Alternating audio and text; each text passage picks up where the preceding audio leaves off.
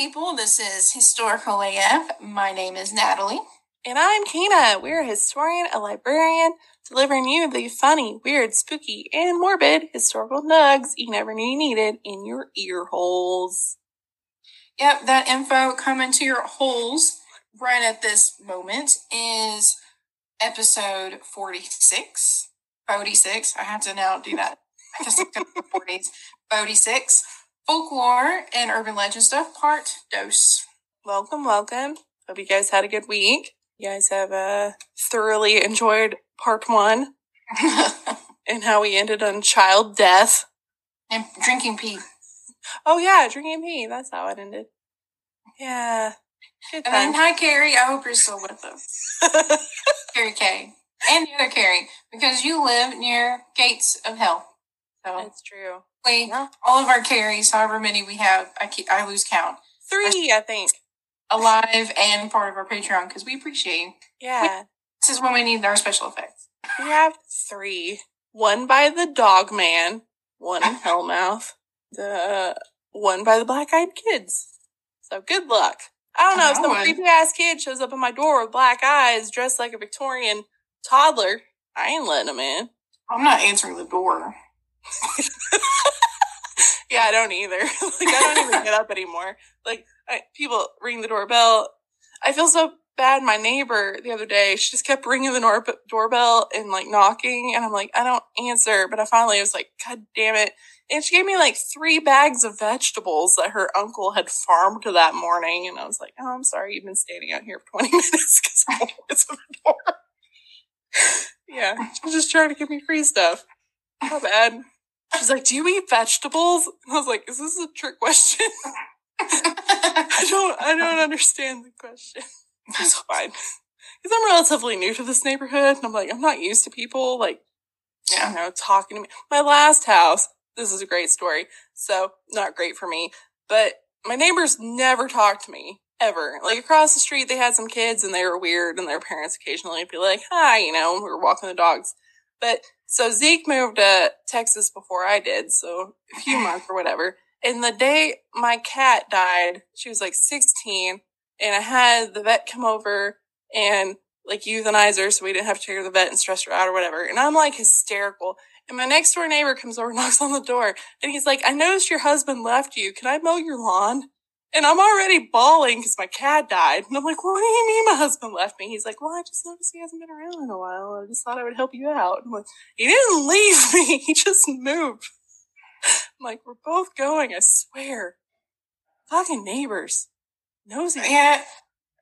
Nosy, but also kind of considerate. I feel half and half about I it. mean, I did let him mow the lawn, but I was also like, my cat just died. it was a whole lot. Zeke thought it was hilarious. He's like, oh, our neighbors thought I left you. Like, You're never leaving me. You can't get away with that. All right, want to want to get Let's get the started. ball rolling. Um, do you want random or what's my other one? Historical. Historical. Okay. All right. For historical, I thought it'd be fun to just start out with, uh, what the fuck is folklore anyway? Because I misinterpreted the assignment for a while. Because like, I don't know what the fuck this is. I feel like that should be on episode one. I know, right? I'm sorry if I had known that. would have been it. yeah. So folklore is a traditional art, literature, knowledge, and practice that is spread largely through oral communication and behavioral example. So every group with a sense of its own identity shares as a central part of that identity folk traditions. The things that people traditionally believe, so like planting practices, family traditions, worldviews, things they do like dance, music, sew, know, like building a dam, how to nurse an ailment, prepare a barbecue, make like architecture, art and crafts, and then say like stories, riddles, and song lyrics. So my historical story this week is taking me back home to the hills. We're gonna do some Ozark folk medicine and magic. And the hills are gonna come out because when I even talk about the Ozarks, my accent gets worse. I can't help it. You know how it's like when you go back to your parents, you revert back, you know, to your like childhood self. Anytime I Oh, talk yeah. about Ozarks, my accent is so bad. Oh, I know. Mine's getting worse too because now that I work with my mom. Uh, Though it's not as bad. I feel like her and I, we kind of mellow each other out, especially with our rest of our environment. But man, when we're with Papa and my aunt and everyone else, nah, yeah, it's worse. It's so bad. All right. So there were very few physicians in the Ozarks, which you can imagine because nobody went there. There was nothing there. So they called them granny women or medicine women. I just like the granny women. That just sounds fun. Good old granny serving you up some weird shit to cure what ails you. Fun fact 25% of the vascular plants in the Ozarks can be documented, at least folklorically, as being medicinal. So I thought that was a pretty high percentage. Another fun fact people call this hill folk herbalism. I wish you could see. I mean, people are watching, they can see Natalie's face, but those that are listening. Hill folk. Oh. Our words. like we had no hope of understanding anything. So, here are just some of the folk medicines and remedies used in early Ozarks. To cure yellow jaundice, you eat nine chicken lice on bread and butter. Lice? Lice. Uh. yeah. I do not recommend. I don't know how that even works. Some of this stuff actually worked, and I can see why it worked, but this one I don't understand. To help your heart, you scrape off the black stuff, the creosote, off the skillet and use it as tea. They thought that that black stuff stimulated your heart. I feel like that is very unsanitary and might make your heart worse. I think so too. I mean, I was cleaning like uh oh, what do they call? Oh, fuck, terrible story, Kina. I already forgot what it's called like the black thing you cook on, the cast iron skillet, that black stuff. I was cleaning one today and like seasoning and then I read this and was like, no, I don't want to eat that. That's disgusting. No, no, no, no, no, no. So to care for a cold, you rub on coal oil, which is kerosene or turpentine. and then, or you could rub on a mixture of skunk grease and mutton tallow. if I was not watching, she just looked down like defeated. well, and it made me think of the Florida skunk creature. Oh yeah. And again, any kind of like animal grease, animal juices, I just like no. Oh man! And then we have another different remedy for toothaches. The Ozarkians thought that you could pick up an old jawbone, walk back twelve steps, and drop it over your head and boom, toothache's gone. That's way better than a mole. mole or the nail. Or the nail. I'd rather do that one. Yeah. That, I give, that, I give you that. I mean, they're old jawbones, so they're not like juicy. So that'd be way better experience than a yeah. I'm just thinking of it shattering. Yeah. Yeah. Mm-hmm. For eczema or acne, you could rub on black hen's blood. It's gotta be black one though. It can't just be like your red hen. Uh, R.I.P. Chicken Little. For warts, rub them with a dish rag and bury the rag. Go to the crossroads and throw nine rocks in different directions. By the way, Jeff Jeff just said Mole has more swag. I, I mean, want you okay. What I not wrong. What I need is a mole on a gold chain, but and teeth be gold too. Maybe even a gold tail. You like merch? yes. Can I put a, a mole, a dead mole, on a mug? I mean, I don't see why not. To cure a toothaches. So you like drink tea from our dead mole mug. Here's what ails you. Put the picture. Oh, I I I support it. Okay, let's let's say. For stomach problems, consume the pulverized lining of chicken gizzards. Jeff approves. That's good. Thank you, Jeff. Okay, chicken gizzards. Yeah, the lining of the chicken. Oh, I'm sorry. That Oh, was yeah, very specific. It's very specific.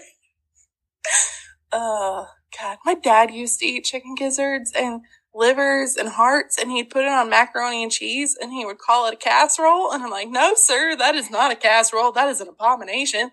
And they'd be like, no, it's got breadcrumbs on it. I'm like, no, no, that does not make breadcrumbs does not make a casserole. No. Makes croutons. I remember very vividly as a kid, we were at my Mima and Puba's. Again, a Mozark, we're so south. And then we came home and we smelt my dad's chicken heart casserole and we turned around and went back to my Mima and Puba's. My mom's like, fuck it, we're not. No, because it smelled so bad. No. I hate it. For sinus problems, which I have, find mold on your door, breathe nine times deeply in each nostril, And die. and do this three times every other day for nine days. And it, and it makes sense because what they were getting was penicillin, I guess. You ah, just gotta have the right kind of mold. If it's like black mold, you're just fucking dead. Right? like the most legit one then then we have. I don't know. I just don't I know. don't know. I don't know either. I don't. I just know like black mold is like super poisonous. You don't want to be Yeah. shoving that up your nostril. Let's keep all orifices clear. Just don't do it.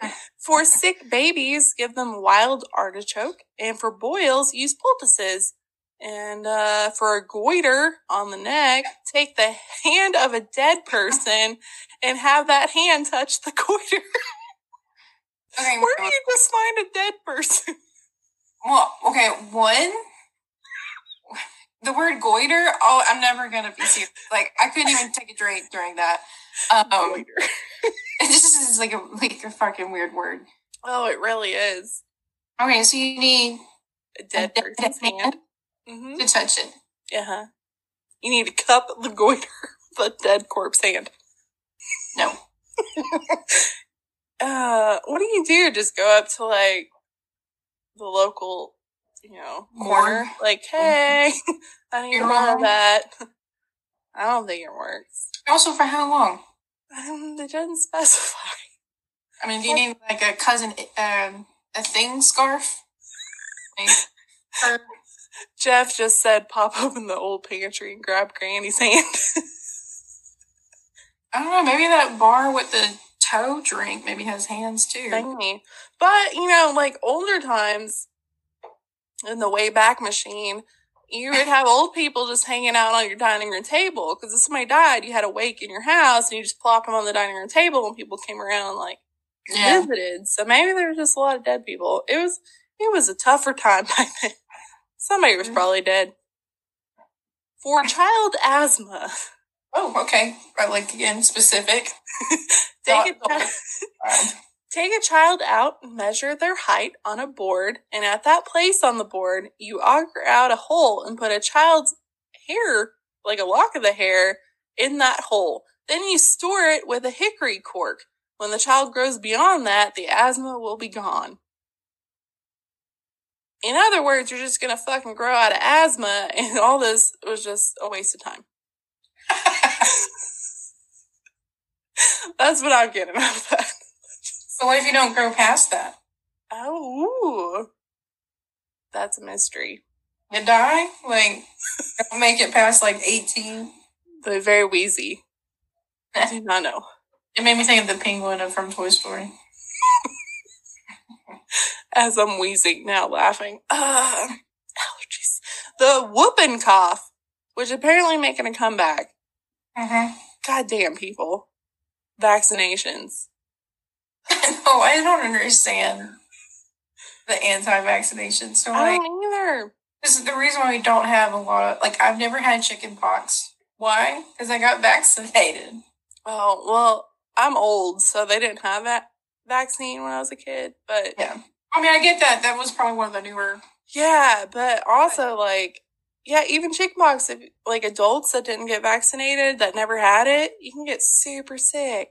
Like Ashley didn't get hers till she was in her twenties. It was horrifying. God damn. I don't understand. Like the I have no.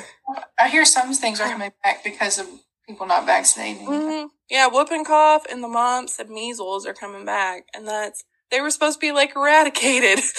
like now they're just fucking Fucking dumb. yeah, Jesus. Anyway, whooping cough, one ounce fresh red clover blossoms, one pipe boiling water, and a cup of honey.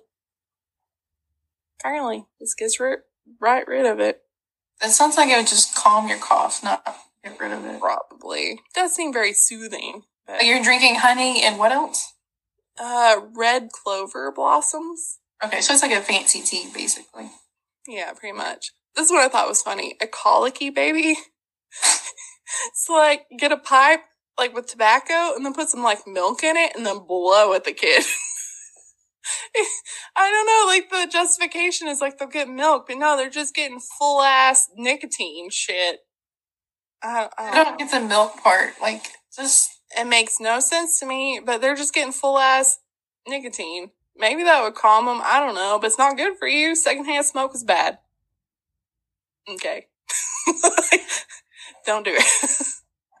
uh, this one I thought was wild as shit. So having a baby, terrifying anyway. But there were midwives because they didn't have doctors most of the time, and they had a midwife book and it assist, like assisted them, but most of the time they just knew it by heart. So these are things that they did.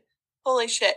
So they gave their patients blackberry tea, and it's an astringent both during and immediately after the birth to prevent hemorrhaging.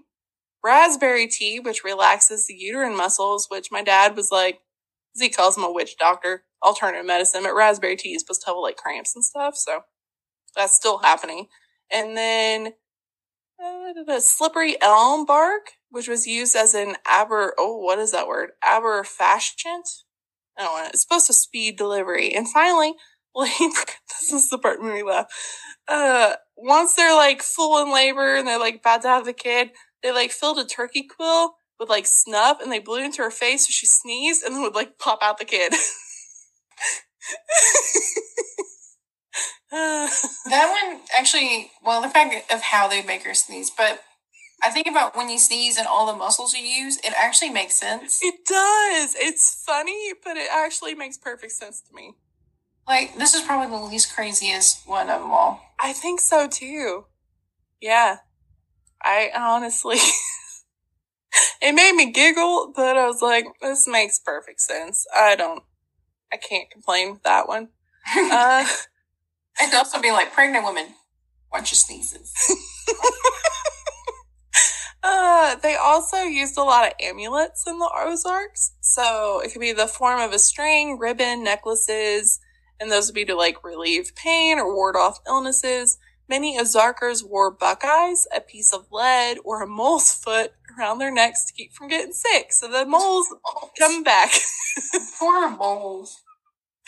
While these had no therapeutic value, obviously, they served as a reminder that somebody cared, and it kind of gave like a psychological edge against the disease. So that I guess the mind over matter thing is what they're assuming. Uh, they also had amulets from beads made of cottonseed, rattlesnake bones, and they hung those around babies and they used them for teething. Fucking rattlesnake bones? No thanks. For rheumatism, the elderly people wore copper or brass bands around their wrists and ankles, which they sell that shit today, like the copper shit for arthritis. I don't know Mhm. what it's supposed to do, but people still do it. And then, I thought this is funny. Others believe wearing a pair of crawdad claws on a string around your neck would cure stomach ache. Crawdad? Crawdad. He calls them mud bugs. I'm like, no, they're crawdaddies. Why is there such a cultural divide between the North and South? I'm constantly like, I don't understand your language. uh, it's fine. I think crawdads make perfect sense, but that's just me. So We now have we're enough for a stomach ache. no, that does nothing. Thousand percent. Uh, so now some for witchery. Ooh. A belief in witchcraft goes far back in history, you know, throughout mankind, so it's not too far fetched to believe the Arkansans were on board. Henry Rowe Schoolcraft, which was like the first man to go through the Ozarks and actually document it, that was not Ozarkian. It was like 1818 to 1819. He found that all classes of people were superstitious and he documented a lot of witchcraft. And there's a lot of books that are like folklore, superstition, and war, like witchcraft in the Ozarks, or whatever. And these were also the people, like the Arkansas Traveler, that just went through the Ozarks and made fun of people, and then, you know, wrote books about it. But I digress. The Schoolcraft guy said among all classes, superstition is prevalent. Beliefs in witchcraft have still have their advocates here. He went on to say that one of the earlier settlers believed that his rifle was bewitched so that he could kill nothing with it, and then he sold it because of that. That was one of the earliest accounts of witchcraft. I can't kill anything, so it's obviously bewitched. It's not his lack of aiming. it's just totally a witch. A correspondent writing with the Arkansas Gazette in 1839 reported on, quote, a marvelous story of witchcraft. It is stated that one in the family at no great distance from Van Buren and a half dozen persons from 20 years of age down to infancy have been several weeks laboring under strange and unaccountable afflictions. The afflicted, he wrote, have seen two neighboring women who they charged to be witches riding upon broomsticks. The correspondent concluded it's perhaps fortunate that no statute against sorcery and witchcraft is found upon the penal code of the state of Arkansas. So oh. that's actually pretty great that Arkansas was, there's no laws against being a witch. It was just frowned upon. People are gonna make fun of you and not want to be your friend, but they're not gonna hang you. One of the most colorful stories about an Arkansas witch comes from the oral tradition in a local prominent family called the Rhea family. Old Miss Inman was a blind in one eye and lived on, quote, Lick Branch, and in 1858 was excommunicated from the Baptist Church for practicing witchcraft, which is the most Ozark thing ever. Like, Baptist, Baptist Church is the only thing up there. A female member of the church named Gaddy or named Gaddy charged that the accused had come to the complainant's house at night, saddled and bridled the complainant, and rode her for miles over the hills and valleys of the country. So, I mean, that sounds, I mean, to me, it sounds very sexual. I don't know. That's just could be me. of course it does. uh, but these were like the stories that you were hearing in like 1692 with the Salem witch trials. But they weren't hanging people. That's what's so interesting. It's like it's the same accusations, but not necessarily the same deadly consequences. So interesting to me. The most bizarre charge made against Miss Inman was that on at least one occasion, the alleged witch rode Miss Gaddy into the neighbor's barn and there bred her like a Spanish jack. So that is absolutely sexual. You cannot deny that.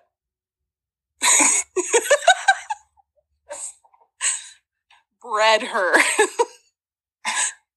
I, I don't know old people speak, but to me that sounds very sexual. To bred her? Mm-hmm. Like a Spanish jack. Like a horse. I think that's a horse. Is that a horse? I'm gonna meet. Anyway, moving on. Wayman Hogue, who grew up in the late 1800s, recalled stories of the supernatural. Witches were her favorite, or were a favorite pest of older men and women. He remembered witches were blamed for milk going sour, for children having epileptic fits, and for sudden deaths of livestock. Poe's neighbor, Uncle Johnny Bledsoe, once claimed that he could not plow his fields because witches had ridden his horse all night and it was too tired to do its job in the morning. what the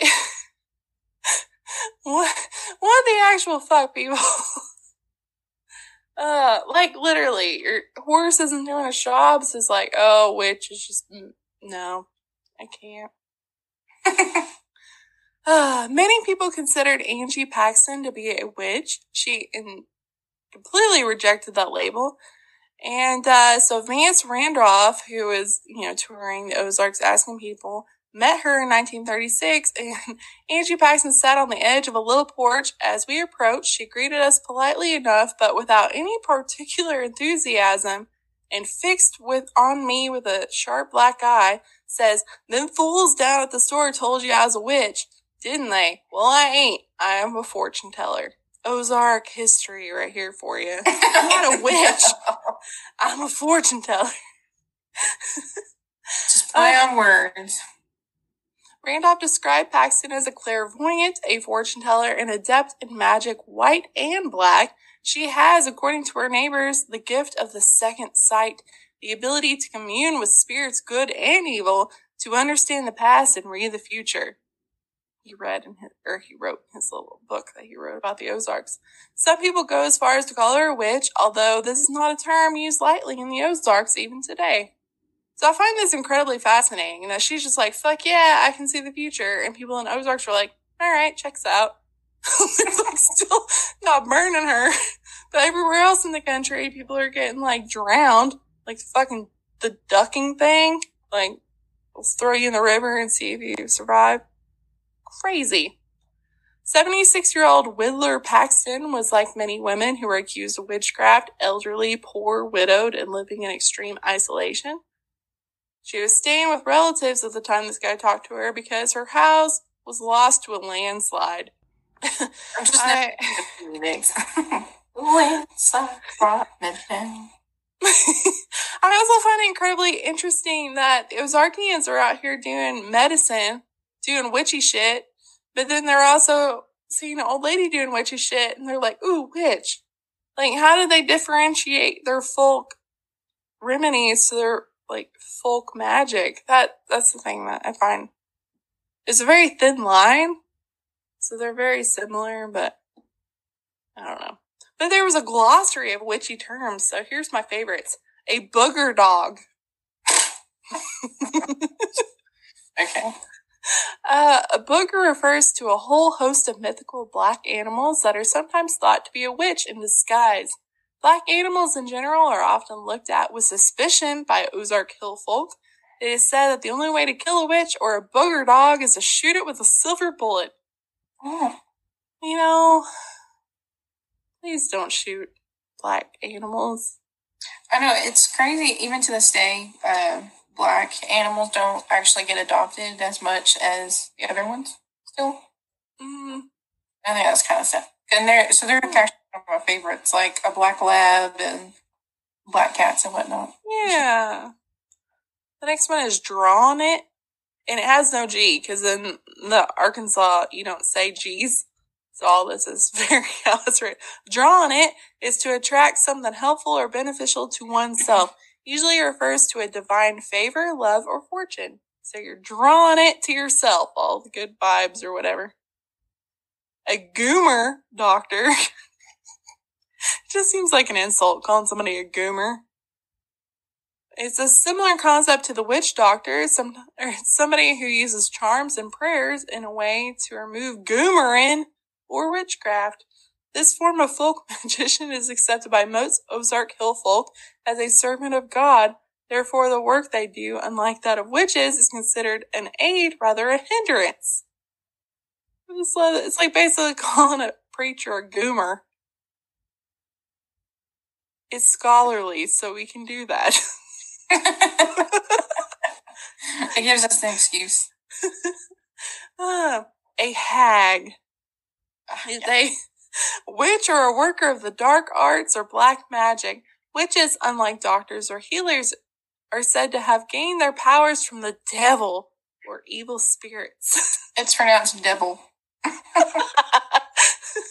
oh, a power doctor. Sounds very powerful. An old name that refers to a traditional healer who uses physical charms, verbal charms, or prayers more than yarbs and medicine and healing. It's rare that these days to hear this name, even among the old folks around, you know, the Ozarks. Yarbs are herbs because Ozark people can't say shit right. uh, anyway, a, a haint and that's H A I N T. A haint is a ghost or spirit. Comes from haunted, which is haunted, but the Ozarks can't say shit right. So hainted, there's a certain blue collar term to haint that used to be popular for painting front doors as protecting your house from uh, ghosts. Good God. Try growing up here, guys. I'm telling rising is the next one. Most people say risen, But I've known from my accent, all eyes are like eyes. So rising is a boil or sometimes a pimple, a sore spot that rises up on the skin. So next time you have a pimple, be like, I have a rising. There's No. a witch. A witch is rising my skin. The hills are coming out. Spelt is the next one. A condition of having witchcraft put upon them can manifest in many ways. Typical ways are unexpected sickness or sudden loss of luck or money. So most people say spelled, like you put a spell on but in the Ozarks say spelt. Makes me think like they spelt me. They got me. They spelt me. Uh, stepping on something. And that's how it's spelled, something. It's missing a lot of letters. Now when I understand more than all the other words. Yeah. A phrase referring to a coming into contact with a bad thing by stepping on or in something that was laid down in your path. A witch ball. A ball of matted hair and or feathers mixed with wax and then thrown at a person. Oh, just the visual. I, oh, makes me happy.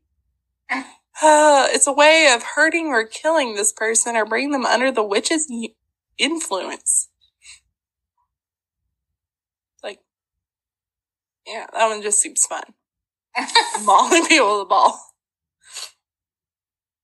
And then that last one is a yarb doctor. Someone who heals by the means of yarbs or herbs, either medicinally or magically.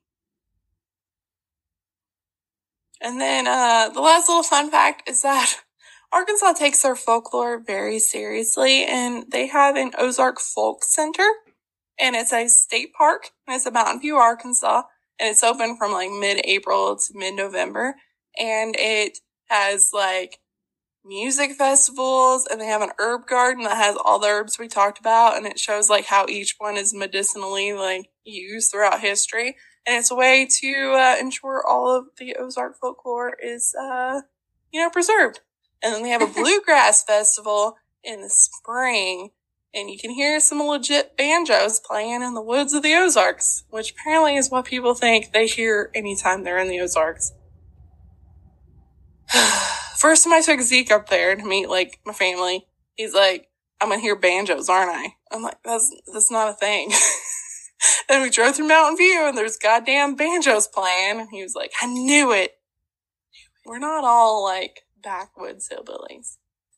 I know. Somewhat, but not like. Um, and it makes me think of people who's who think we still are barefoot all the time. It's not true. I am barefoot in my house because Oh, all the time, yeah. I don't want to track whatever's on the bottom of my shoe all over my house. Mhm. And- Um, and yes, I prefer to be barefoot most of the time. But the library that we worked at, the woman that hired both of us, I believe, Mary, uh, she told me a story one time that she would go to these librarian conferences Mhm. where it's like national and they'd say, Where are you from? And she's like, Oh, I'm from Arkansas. And they're like, Oh, you're wearing shoes. And she's like, Oh, we get a special pair we wear when we get to go outside of the state. And they didn't know how to process. She's the most like stone cold face person you'll ever meet. So you can't Yes. tell when she's it's scary. cracking a joke. It's terrifying. I spent so many years terrified of her. I loved her, but I was also terrified of her. But I once you got used to her humor Mhm. and everything, yeah. She popped up on my Facebook yesterday, and I was like, ah, Cool. it was And shocking. I haven't seen her in years. Yeah, yeah, yeah. But I remember I was in Chicago one time, and I was at the mall, and I think I was buying like a cowboy hat because I was it was like leopard print. Oh, I'm wearing leopard print now. Anyway, leopard print cowboy hat at a mall in Chicago. I don't know why. And somebody was like, "Oh, where you from? Your accent's so cool." And I was like, "I'm from Arkansas." They're like, "But you're wearing shoes." And I was like, "You know, that happens occasionally." And for a fun fact, the whole barefoot and pregnant bullshit came around in the '60s because some congressman in Arkansas from Perryville, fuck that guy, was like, "We don't want our women in politics. We want to keep them barefoot and pregnant in the kitchen." And that's the thing that stuck. Nothing else good about Arkansas stuck, but that one did. And it will haunt us forever. Hopefully not forever, but so how about your morbid segment? it's a good transition, right? To your morbid? sure. so this is cool Scandinavian folklore tales. I've got Oh, a couple cool. of the ones I'll talk about are actually from Sweden. Ooh. That kind of fits And- into our last drunk dive. Our last drunk dive was about a. Oh yeah, that's true. Very, very true. This is not these are more just kind of like almost like a scary story folklore versus like murdering cult out in the fields. like killing people and shoving them in a corpse of a dead bear and burning it down. Uh, good times. Yep. Sorry. That's fine. It's just funny when I, especially hearing the pouring of the drink, that just makes me laugh. And the fact that it's off camera, so I just do this little. So here we have the beggar, and it's the story goes that there was a town named Dowland, or Dowland, excuse me, Dowland. That's probably both wrong, but it is an A. So we're starting off great. That That's was great. anyways, Dallin was suffering from a disease that was wiping out much of the population and causing many people to flee. The townsfolk were beside themselves with worry, and they just didn't have know how to stop it, and they were desperate. Until an old man from Finland uh Hey! came along with sage advice on how to stop the how to stop the disease. He told them that only a sacrifice would put an end to it and explained that they would need to bury a living thing in the ground. Oh no. I like how your eyes like oh, got a little big. the villagers were desperate to stop the disease, so they took his advice. They began by burying a rooster alive in the ground. It's not enough, is it? It's gonna get bigger. Just We'll see. But their cruel act failed to produce any results. So they upped the ante by burying a, an entire goat, goat alive, which failed.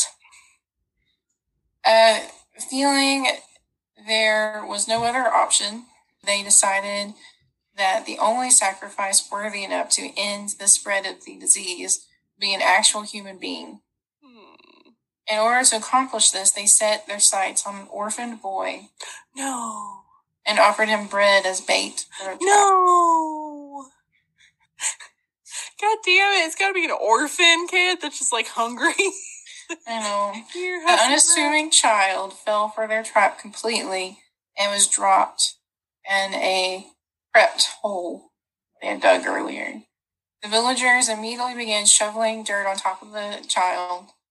And he, of course, he was terrified and he pled with them, but they didn't stop. They buried him alive and they continued to uh, without mercy. bread. Um, before long, the job was done, and the child was simply left to die in the hopes he would end the spread of the disease.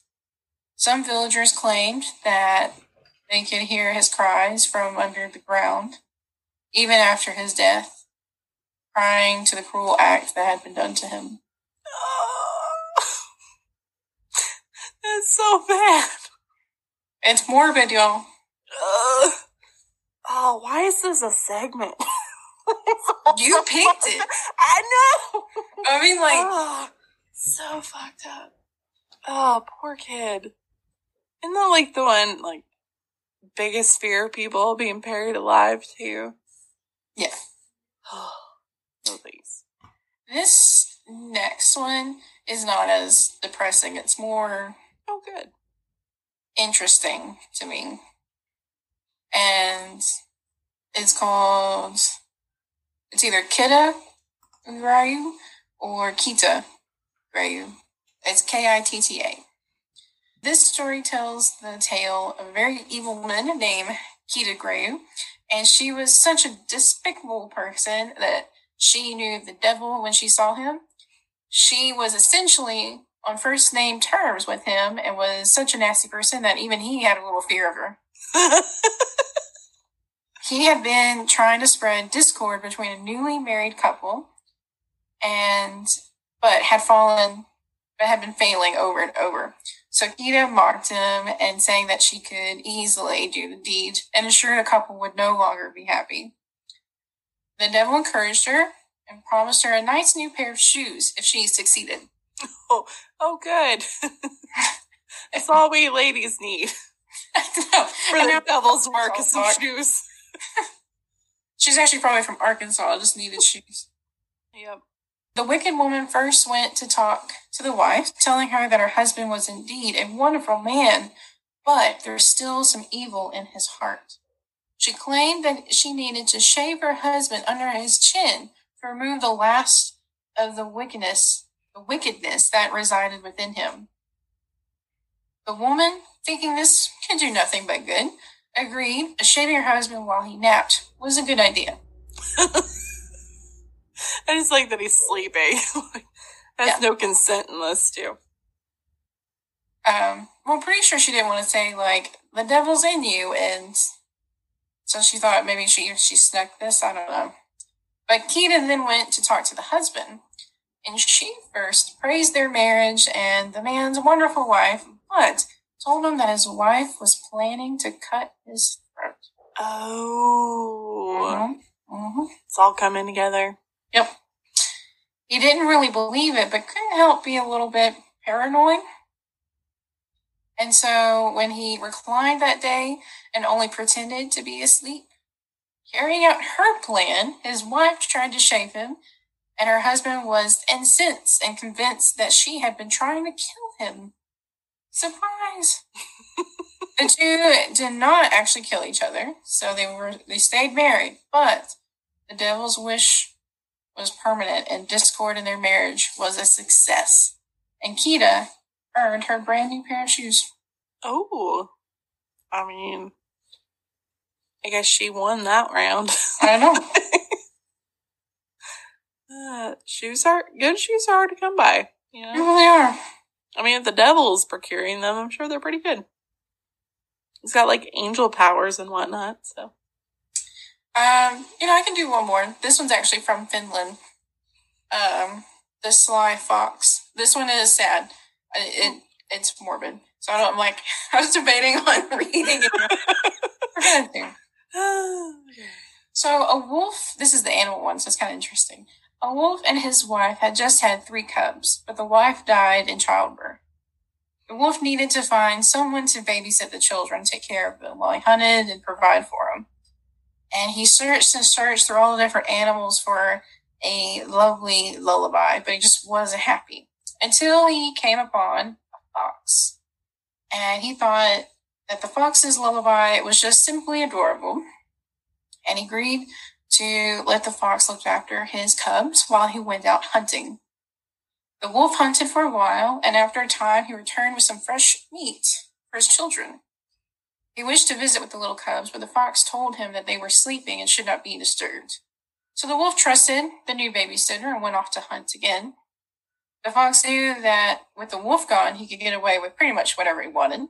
So he decided to eat the meat that was meant for the cubs and that he, of course he was supposed to be taking care of them. For good measure, he decided to eat one of the cubs too. oh no no no no! Days passed as the wolf continued to hunt, and the fox decided that now that he had eaten one, he might as well keep going and quickly feasted on the remaining cubs. No. The wolf returned and wished to go and see his children. The fox knew he was in trouble. And so he tricked the wolf by claiming there was not enough room in the den. So he walked out quickly before the wolf could realize the betrayal. The wolf went after him and pinned down his paw in place, but the fox, being a trickster, made the wolf think that his foot was a root and slipped out, and he vanished into the forest, leaving the poor wolf in utter despair. Oh. Oh. With no wife, no cubs, and everything. Oh. It's like that song. push me to the edge. All my friends are dead, but it's like, oh, my family's dead. I don't think I know that song. I'm kind of glad. Uh, it's really sad because uh, my dogs, all their friends are dead. And one day I sang that, and Zeke's just like, You're a terrible person. I'm like, all their friends are dead. I'm sorry. Oh, man, that's rough. That is. So there are some wonderful, morbid stories of that area. Oh. Finland and a couple of Sweden, Swiss stories. Those are really cool. I like European folklore. I know, and there's more. And so again, we'll I'll add that to the, the list so you can read the other other ones on there. Um, I will tell you, they do not get happier. oh, wow. Yeah. Man. Yeah, my I I'd like to think mine's happier, but it's not. So my last one I have random and I got monster. ah, here we go. So I uh, found out recently that we are number 37 on the true crime charts in Malta. That's so awesome. in honor of that, this whole segment's gonna be about Malta. So thanks, Malta. Whoever's listening to us. Like we're just like 10 away from some of my favorite podcasts, and I'm just like, oh, we're so close. We're on the same list. yeah, I'm geeking out. So, but Malta is like a magical place. It's rich in history. It's surrounded by a beautiful sea, and it's crammed with some of the oldest archaeological gems in the entire world. So it's basically my heaven. So here we go. But Stephen D. Mifsud, a biologist, wrote the book called The Maltese Beastry, Working out the Maltese folklore, mixing in superstition, legends, and half truths, these creatures remain remarkably Maltese in every step of the way because they're born out of the fears of their ancestors. So these are some monsters out of his book. And he did mention that because like there's never been a whole lot of research on these because Malta is such a I guess considered a small island or whatever. But uh, even with me doing these research, there's not a lot on the internet, especially in English that I can understand. But yeah, so if it wasn't for his book, I wouldn't even know any of these. So really glad that he has book. So number one is the Shiefke. She Shiif I I I Shiike. Great. oh, I'm so sorry. Or in Nailed English, it. it's called an imp. So, but literally, there is no pronunciation for any of these words online, and I don't I don't comprehend. So it gave some stuff phonetically, and I still couldn't understand it. So here we are. I'm sorry, but this dude makes an appearance in a mild swear word, which I thought was pretty cool. The hack G hacks shiaki, which is apparently a swear word. So whatever I'm saying in Malta, let me know because it didn't have a translation. so I hope I said it right. Anyway, these pesky devils are known to plague homes with the sole purpose of fucking shit up. They break vases, they drop books, they make noises all night so you can't sleep. So that's fun. This mischievous creature delights in creating disharmony and getting people annoyed. It does this mainly by playing tricks and pranks. They don't intentionally kill you, but if they happen to loosen a chandelier and it falls on you when you're walking by, they're not mad about it. Just kind of like a, eh. the gat, oh shit. Okay, gat. Earlier today I thought I had this and now I'm just like, no, I don't got it. The Gagib Dragonara, were in English, the Dragonara serpent. Apparently, there's a huge underground cavern in the valley of the Hark Haminem near St. George's Bay, which is said to house monstrous sea serpents. Hence why it's called Dragonara. I'm so sorry to whoever's listening. We're not gonna be we're not gonna be charting after this. be like, I hate you. I'm sorry. According to local legends, a dragon lived in the caves near the peninsula. But the roaring which was heard was probably the sound of the waves hitting the rocks or the howling of the wind. It is believed that the rumors of this dragon were spread by smugglers to discourage people from going into the area. So next one is the Sarngu or the Talixcora. Uh, in English, the Sack Man. So, some more nightmare fuel. The Sack Man is a slave hunter of the netherworld who prowls around looking for kids who stayed up past their bedtime to throw into his sack and send them down to the devil himself. Which is like around Christmas time, there was a lot. What was that person that was like, you eat Santa's cookies, you get thrown in a sack, or you're just bad, you get thrown in a sack. There's a lot of sacks in a lot of these folklores. Just some grotesque creatures shoving children in, running away. You know. Anyway, next one, the Golfu or the Screech Owl. This one's a screamer. literally, the Screech Owl is a large owl with the power to also literally petrify its victims with its scream. Don't piss it off because it will go Medusa on your ass, turn you into a statue. I didn't expect that one. Okay. like that punishment or whatever. The Gadaju is a predatory humanoid that hunts in the dark network of tunnels which connects the daylit underworlds. It awaits and, like a spider, pounces on any animal or human victim that passes by. That's all I had on that one, but I didn't like it. That's good. Ah, the or- the Orstel Ganlora is said that a huge bear that has the habit of regularly ascending up a tunnel that exits a hidden cave mouth somewhere on the side of Gelmus Hill is in search of unsuspecting prey. Children are warned to lock their windows to avoid the claws snatching them from their beds. Just makes me think, the claw. the claw. How did people sleep here? These horrifying tales. You're a child. You're just like, what's gonna eat me? There's like 50 to choose from. I don't understand. Uh, the Mala is a ghoul chilling at the bottom of a town's well. And the only way to get rid of her is to block the whole thing up and move. So she is a, she's just a well ghoul.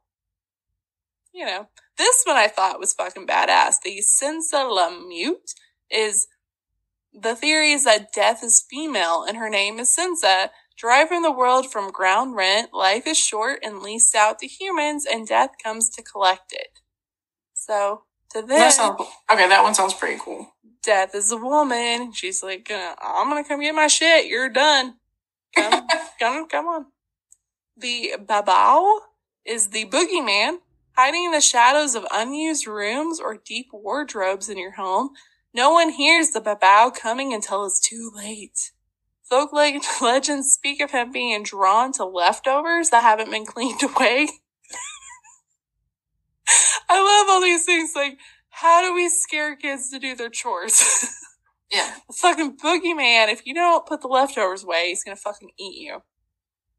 Children aren't its preferred food source, but they will literally eat anything, including your pets. If starved, it will wither and crumble away, but when feeding, its jaw drops and its thin frame can swallow its victim whole, and the more it eats, the stronger it grows. Quick pause. I love cats saying that they took the dogs and told them that they're one step closer to being a bastard. Ooh. Got it. oh god. Uh, That's awesome.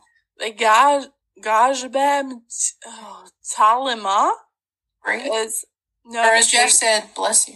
bless you. Seven headed Hydra. The serpent which lives in the water but could happily slither onto land is said to be the physical embodiment of the seven deadly sins. I didn't know where that was from.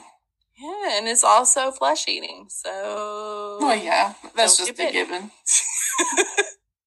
But the seven deadly sins, I didn't know about that. That's cool. Yeah, I think a lot of times when you see the Hydra, it's like three heads, right? Unless No. you chop it off, it grows more. Oh yeah, maybe. Like the Greek one, most The Greek one starts at three. Yeah. three and then it grows. So this one's a little bit a little bit more. And I did read that a lot of the monsters originated somewhere, but like when people came to Malta, they kind of like evolved into their own thing. Uh, the Sylphian, Siljan, Sylphian, it's like an F and J together. It's really hard. Shiljan- Anyway, it's a sh- giant ass shark. Let's go with that. An ancient sea monster that scares even the toughest sailors. Uh, put simply, it is a shark the size of a large whale.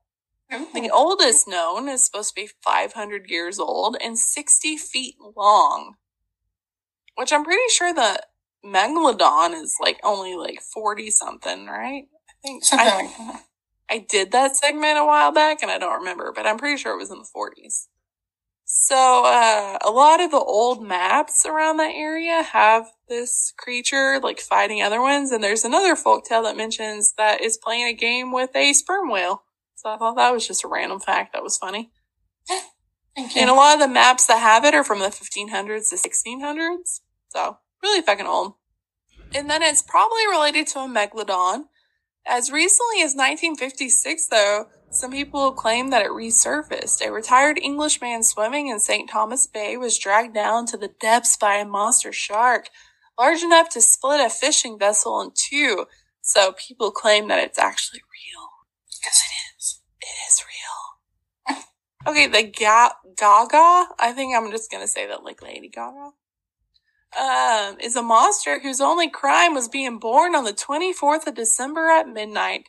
A curse for being born at the same time as Christ, the Gaga was transformed into a zombie-like creature shambling through the streets on Christmas Eve.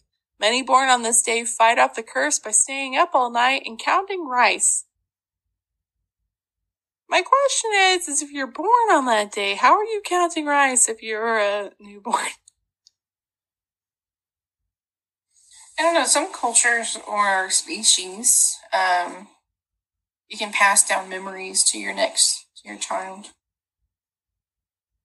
Oh, maybe. But That's also, mostly in the Fae. but also, spoiler alert: Christ wasn't built born on Christmas. it was like April, right? Also, who wants to count rice? Yeah, that sounds really boring. Yeah, I'm pretty sure like the Thing. tax collecting, it was in the spring or something. I don't know. Why rice? I don't know. I don't know, Jeff Jeff. I don't. This is very specific, and unless I bought this dude's book, I couldn't find out. So I think. Well, that sounds like a fairy thing too. I think it's fairies. I know if you pour sugar in front of them, they have to count every grain. I think it's. I don't know if there's some that do rice too, but oh yeah, there is a Yeah. creature. where you have- they have to count every grain of gra- Ugh. rice. I said grass. I don't. I guess they just maybe pick the most tedious thing that they count, and they just Oh, have. that's true. Uh, the next one is the Giddy Mejaman. Okay. They're cursed looking. Uh, da, da, da, wait, no. Some say they are individuals cursed into looking this way for their evil acts. These creatures hide in trees and caves, wailing all night to ease their sorrows and frighten those who might get too close. Their sorrow is so bad that it seeps into the soil and causes the entire area around it to be filled with dread. So, again, very ominous. The Gafrit Afrit is a trickster through and through. It promises the world and delivers nothing but pain. The only way to get your revenge is to trap the demon in a jug, which is no mean feat. The demonic spirits are slippery and a lot more powerful than they look. Be careful what you wish for because the best outcome is uh death. So I just like the thought of it being slippery. uh, okay, and the next one is a mid. Oh God, mid. All these words don't look like they should be like formulated together. English has ruined me because I don't understand. But mid Middle is a changeling. No one would really recommend leaving your child alone in the dark, but legend has it that a baby left alone during the first 40 days of life runs the risk of having its soul replaced by a demon. The baby will quickly fall ill and start to look deformed. The only cure is finding a specific wayside chapel, half burying the changeling, and begging a patron saint to bring your child back to you. They're burying children. It makes me, when I was reading up on folklore, there is a fairy one that, again, a changeling. It's a baby.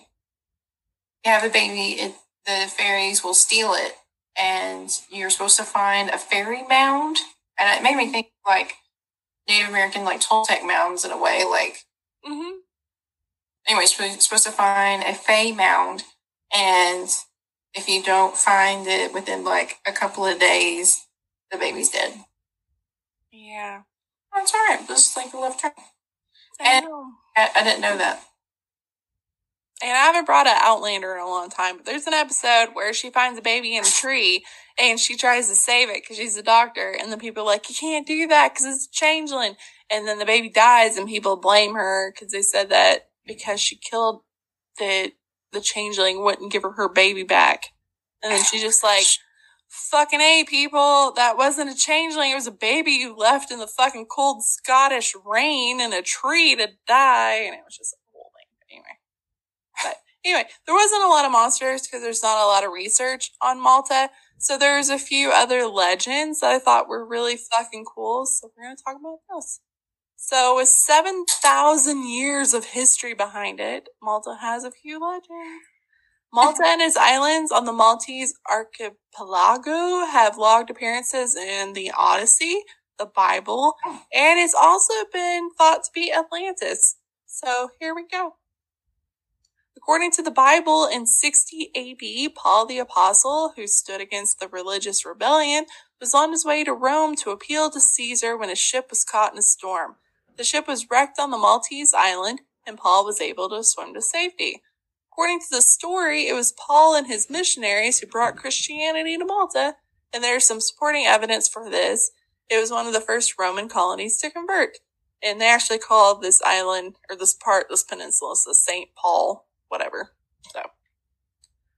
Uh, the next one is often posited that Gozo is a legendary, oh god, Ogi, oh, Ogygia? Oh shit.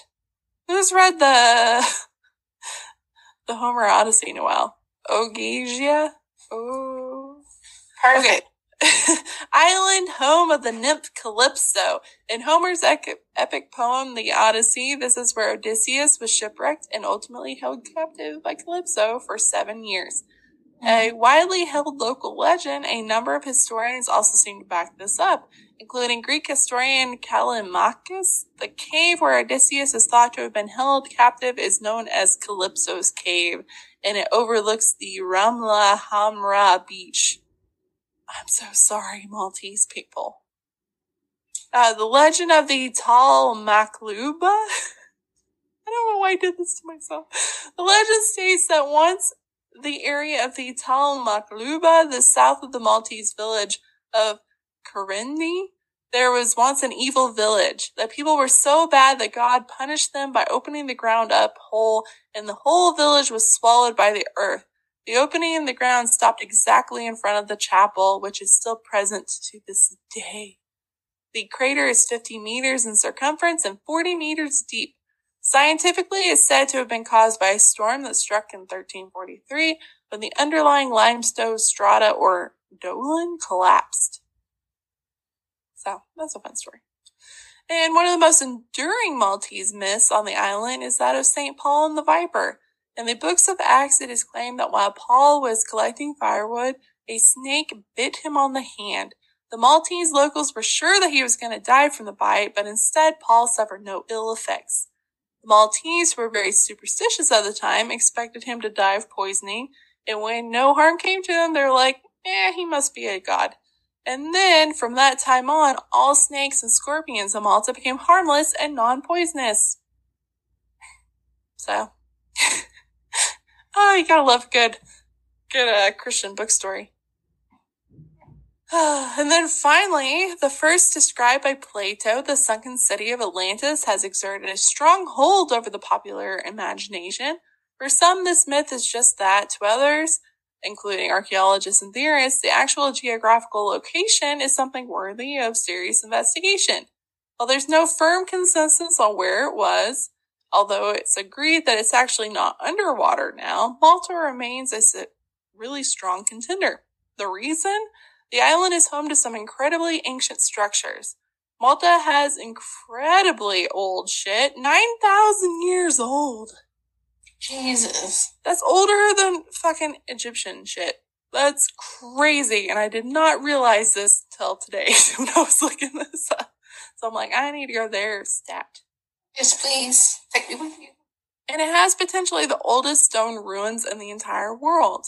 Malta once had huge animals like elephants. This shows evidence of having been destroyed by a huge cataclysmic wave. So, it's kind of adding up to me. Author Joseph Ellul and others have proposed that Malta was part of a great civilization of the past, possibly Atlantis, and Malta was probably connected to other parts of the Mediterranean when a huge wave from Atlantic filled the Mediterranean. The island is far too small now to be Atlantis, but because the Mediterranean was so different 12,000 years ago, it's not out of the question that it was much larger.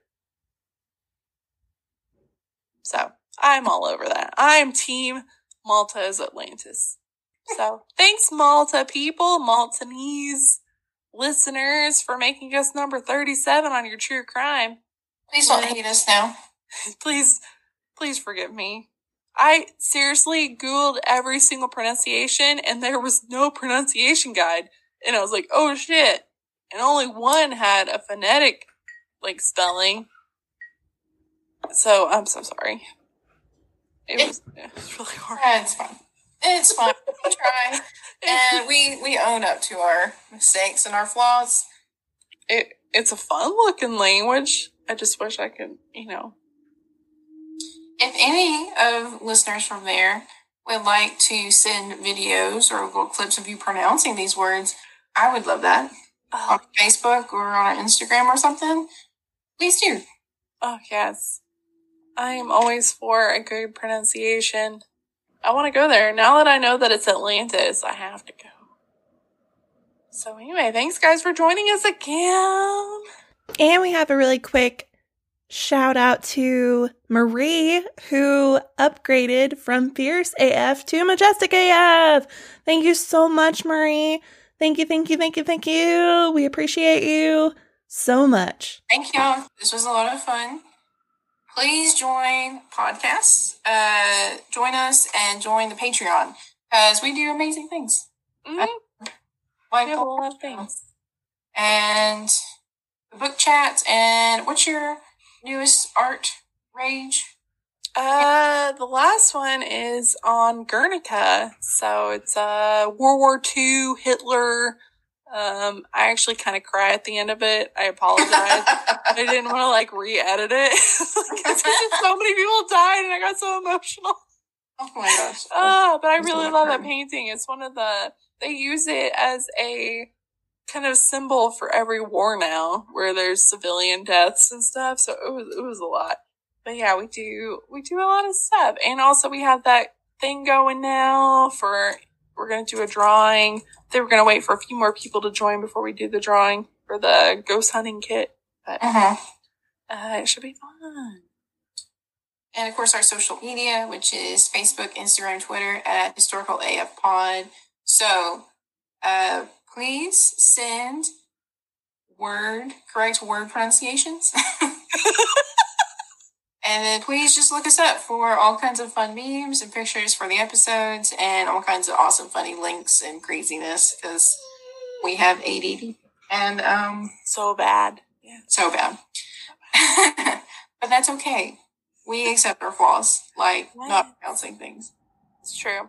And also, we need more stories. Please send stories. us stories about literally anything. So, history, ghost stories, cult stories. Thanks, Blake. And then other, we haven't heard from you in a while, Blake. But yeah, anything you have, send it to historicalafpod at gmail.com. Because we need more. Send us more shit. Yeah. Hello? Just anything. and I have not looked. I have not Googled knitting yet. I'm putting off. I need. I need both things. Snap, snap. Not snapping. I'm holding things, but I've I've been playing with bobby pins this whole time and a quarter. Um, we need things though. I have refused to Google this, and I, and then I'll see something shiny and I'll forget, and then like a week goes by. I'm like, God damn, I need knitting history apparently. yes. Damn if it. you have any legends or lore from your hometown or your home state or your home country, please send them. Please, please, please. We want to know. Or just say where you're from and we'll look it up because apparently, Yeah. apparently North Dakota is the Hellmouth. oh, no. That's priceless. yeah, if you have a cool job, like I said last week, somebody mentioned that they clean up crime scenes, and I was like, please email us because I need to know about your job. Or if you have a cool person in your family, uh, or a good ghost story. My mom has a new ghost story she's gonna send in. I'm like, Mom, I'm like, you're in danger, girl. The house is Yeah. haunted. And, Oh. you know, I'm not like a complete weirdo. That person that mentioned knitting, they left some kind of teaser email. Like did. it, it was like a, a thing. I mean, so it's not like it's not like I am like have a fetish of knitting. Okay, like it's it's an innocent curiosity. We're just all very strong minded. Oh. anyway, I think that's it. Yeah. All right. Okay, bye. Bye, Z. Thank you. All. Thanks, guys.